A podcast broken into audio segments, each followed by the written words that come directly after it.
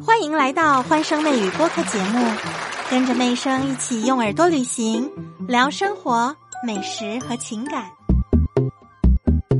这里有一个还没有得到证实的瓜，是关于张译安心的瓜。狂飙在大结局之后战报出炉，所有的数据都非常亮眼，创下历史之最。在这么欢欣鼓舞的时刻，连狂飙里的配角都发文告别，怎么不见张译发文呢？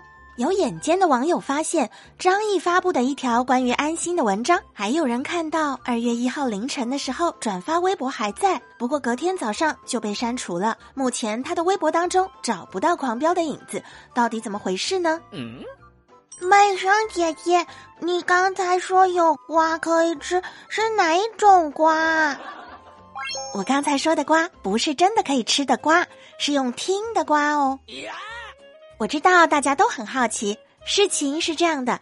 据说呢，狂飙找了青年 A 跟中年 B 演员，这个中年 B 演员非常的认真，他把自己原定的角色润色的相当精彩。哎，没有想到这个 A 呀，年轻演员，他也算是聪明吧，发现他的角色乏善可陈，之后呢就推掉了狂飙。嗯哼，剧组几经波折，请到了 C 演员。哎。结果发现这个 C 演员跟剧中的人物好像啊，简直就是量身定做的。所以呢，直接让 C 来演 B 的角色，让 B 去演 A 的角色。这就导致 B 之前做的所有努力，好像都是在为 C 演员做嫁衣。大家有听懂这个 A、B、C 的关系吗？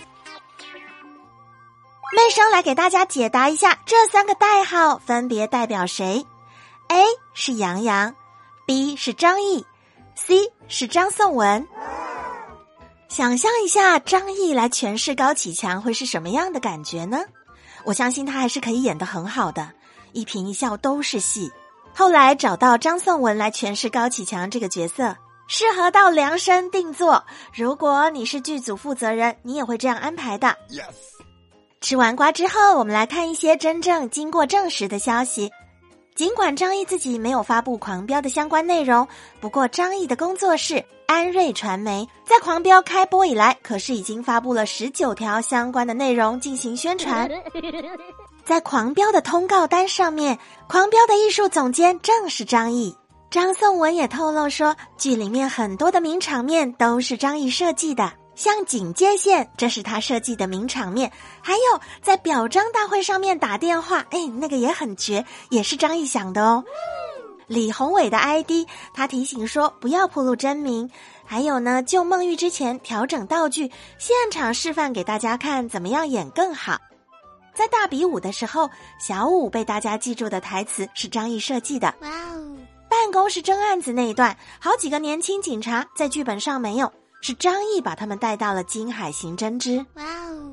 哎，可见张译对整部戏的研究超级透彻。狂飙能够这么出彩，少不了张译的功劳。不但如此，张译还非常贴心，耐心的带着小演员走戏。哇哦！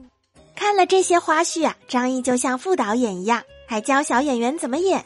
不光只在这个剧里。张译拍《万里归途》的时候也是这样，都会做很多自己的小设计，让整部剧更加出彩。哇哦！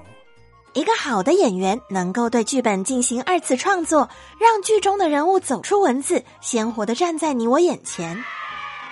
张译的下一部新剧《他是谁》已经发了预告哦，开篇的一句话：“你都没有听说过鼎鼎大名的歌喉恶魔吗？”整个发问啊，把悬疑的氛围拉满了。这是一个连环凶杀案，讲到舞厅失踪的女孩被捆绑在河边抛尸。